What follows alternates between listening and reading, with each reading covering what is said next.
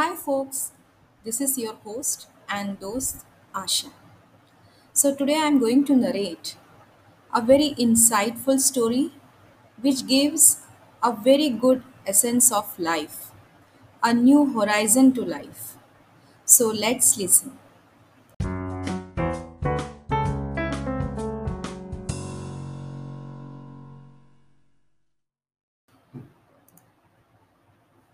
So, friends, today I'm going to narrate a very inspiring and interesting story. In 1892, at Stanford University, an 18 year old student was struggling to pay his fees. He was an orphan and not knowing where to turn for money. He came up with a bright idea.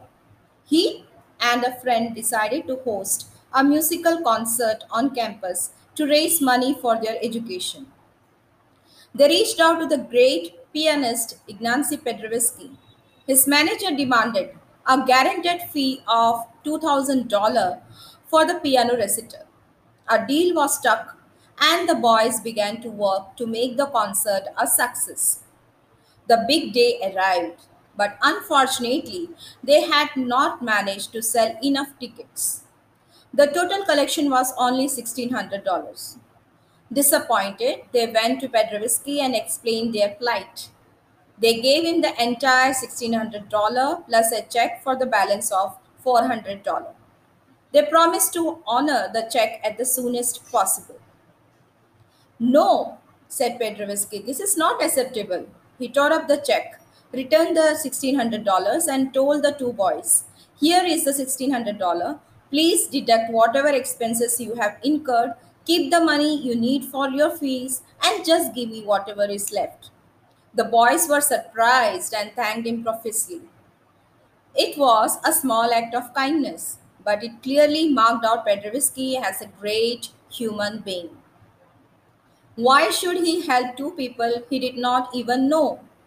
We all come across situations like these in our lives, and most of us only think, if I help them, what would happen to me?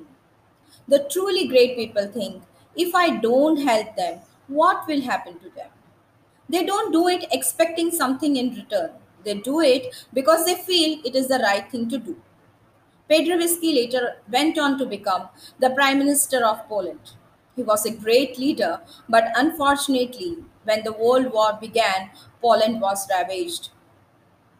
There were more than 1.5 million people starving in his country and no money to feed them.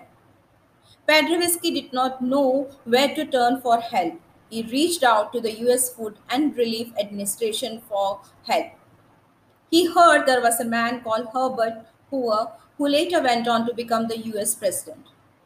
The president agreed to help and quickly shipped tons of food grains to feed the starving Polish people. A calamity was averted. Paderewski was relieved.